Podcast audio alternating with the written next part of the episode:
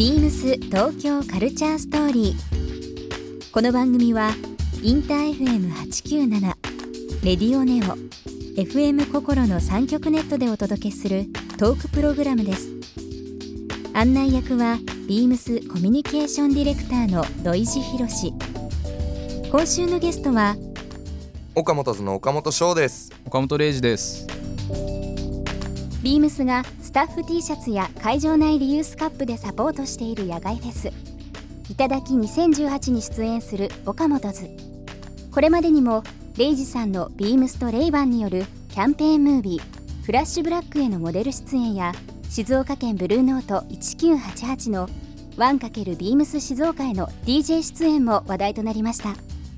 今夜は翔さんとレイジさんをお迎えしさまざまな角度からお話を伺います。Beams. Beams. Beams Tokyo Culture Story.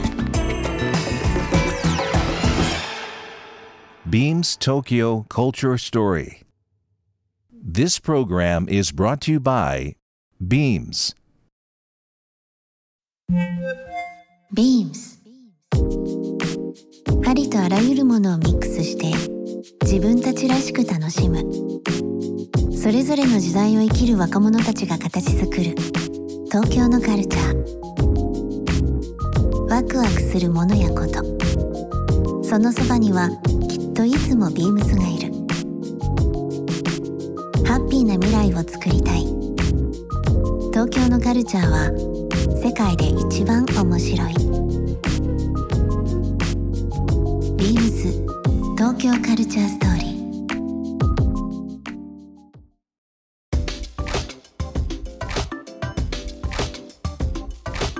フェスの話もね月曜日火曜日させていただいてますけど、はい。改めて、えー、とちょっとこうやっぱりこうフェス僕決してこれブームじゃないと思うんですけど、はい。もう本当世の中のスタンダードだし楽しみ方もそれぞれ違くてビームスもあの頂きもそうですし、まあはいい、くつかあの参加してますけどフジロック今年で15回目の参加かな、なりますけど、スポンサーとしてうんうんうん。やってますが、最近どうですか？なんかこう行ってちょっとこう印象深いなとか、あこれ面白かったよっていうのあったりします？うーんでも俺あんまフェス行かないっすね。レイジ君あんま行かない。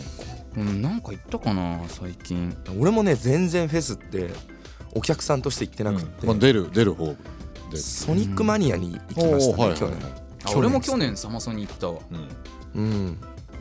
カサビアンが見たくて。うん、見たくて、あとあのキャンディータウンっていうはい、ヒップホップグループがえ出てて、なんかそのヒップホップのね人たちがうん、サマソニでどういう風にパフォーマンスするかですそうねそうそう、ん。なんかね見たくて。でもたまにフェスとかそうやって行ってみると、うん。めちゃくちゃ楽しいだろうなって思うんですよね、うん。で俺らもう出演者でもう生き慣れちゃってるし、はい、そのなんかなんだろうな。言い方がちょっとあの語弊があるかもしれないけど、その動線とか楽だったりとかうんやっぱバックヤードもあって、うん。そうですよね。楽して見ちゃってるじゃないですか、普通の一般のお客さんってその状況ももちろん知らないでうん。客としていくじゃないですか、なんかそその方が全然贅沢だなって思うっていうか、目線もねまた変わりますしね、行くまでのねこうなんていうんだろうなストーリーっていうのはやっぱ違うと思うんですよね、その毎年毎年ああいう決まったスケジュールでだ大体決まったシーズンに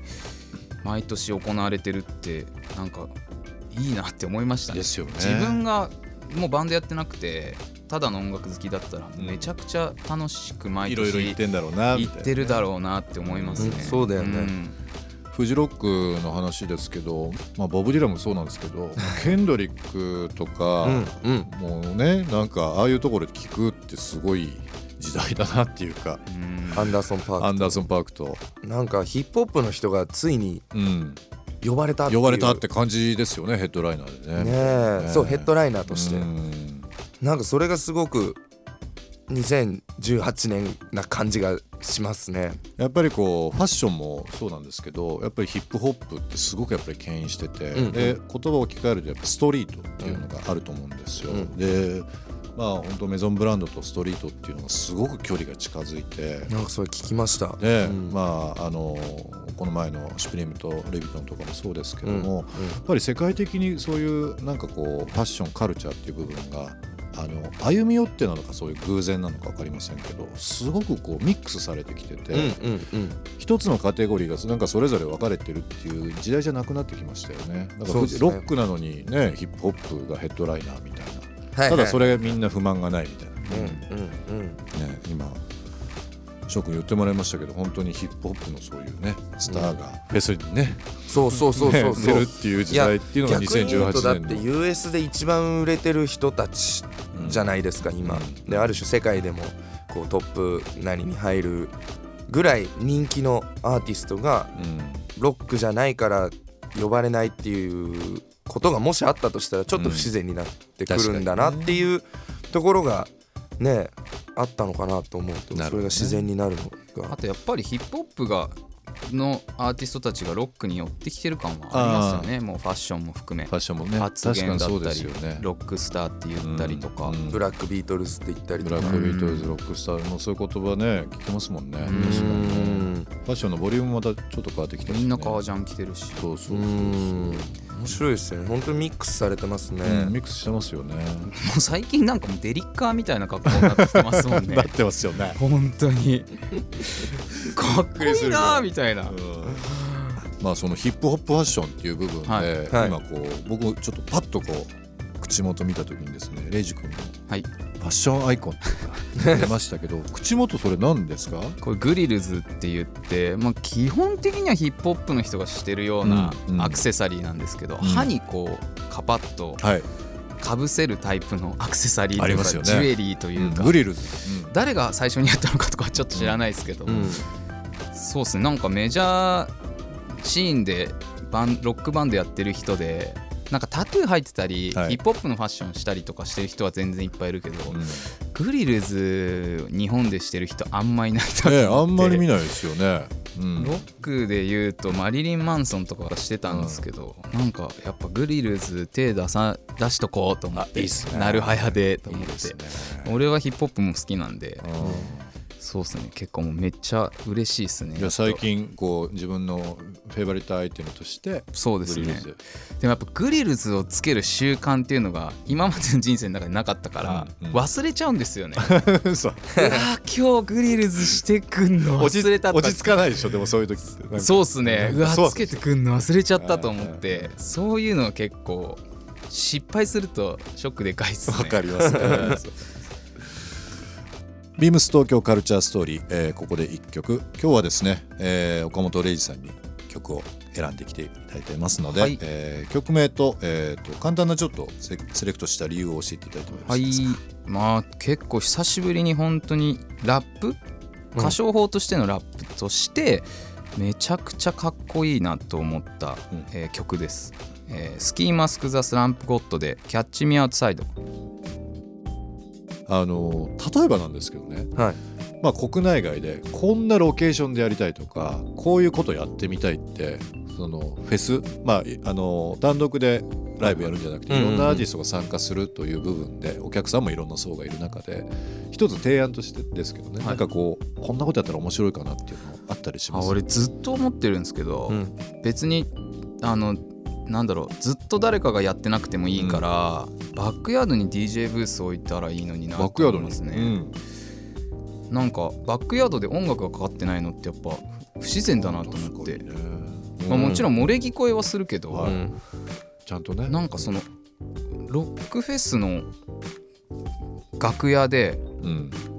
まあライブしに来てるから別にいいんですけどうん。なんか音楽の色が全くないうんどこのフェスのバックヤード行っても、なんかそこはちょっと不自然だなと思って、まあだからなんかねそう。別に無音で誰もやりたくなければ別にやんなくてもいいけどブースがあって DJ ちょっとなんか音楽聴きながら酒飲みたいなって人もいると思うんですよ。絶対そうですよね。そうだからねなんかそれぞれ好きな CD 持ってきたりまあレコードさすがに持ってくる人はいないだろうけど、うんうんうん。まあ普段 DJ やってる人とかハードディスクとか USB とかで。そこでねまたなんか新しいセッション生まれたら面白いじゃないですか。こうね。出演者の人たちがね。そうそうそうだからうわこの曲好きなんだ。俺も超好きなんだよねみたいなコミュニケーションは多分あると思うんですよね。うん。それ面白いな、うん、だからそうバックヤードに一応 DJ ブースがセットしてあるっていうのは いいことだと思うんですよう。ん、ね。面白いな。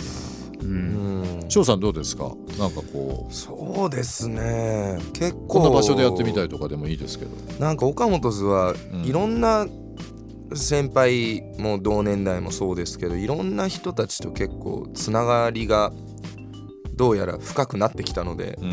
なんかそういうつながってるバンドの人たちだけでやっても結構面白いフェスができるんじゃないかなとなる思ったりほどねはよくしますけどね。うんなんかセッションできるステージがあってもいいっすよね。あ確かにね。なんかもう誰も別にそこにいなくてただ楽器が並んでて、うんえちょっと今からセッションしようよとかなったらそこに行っちゃってでもタイムテーブルの真裏とかでかぶっちゃうと迷惑かけちゃうかもしれないけど、ねなんかそういうステージがあってもいいような気がしますね。ビームス東京カルチャーストーリー。番組では皆様からのメッセージをお待ちしています。メールアドレスは beams897 アットマークインター FM.jp ツイッターはハッシュタグ beams897 ハッシュタグ beams 東京カルチャーストーリーをつけてつぶやいてください。またもう一度お聞きになりたい方はラジコラジオクラウドでチェックできますビームス東京カルチャーストーリー明日もお楽しみにビームスビームス鹿児島西野園あゆみです。以前は異業種で働いていましたが、好きな洋服を仕事にしたいという思いが募って転職しました。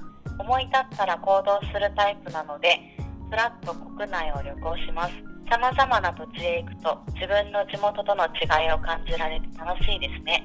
ビームス鹿児島は鹿児島の中心地にある商業施設アミュプラザ鹿児島に入っています。桜島も見渡せるところにありますので、ぜひ遊びに来てください。ビームス東京カルチャーストーリー Beams Tokyo Culture Story. This program was brought to you by Beams.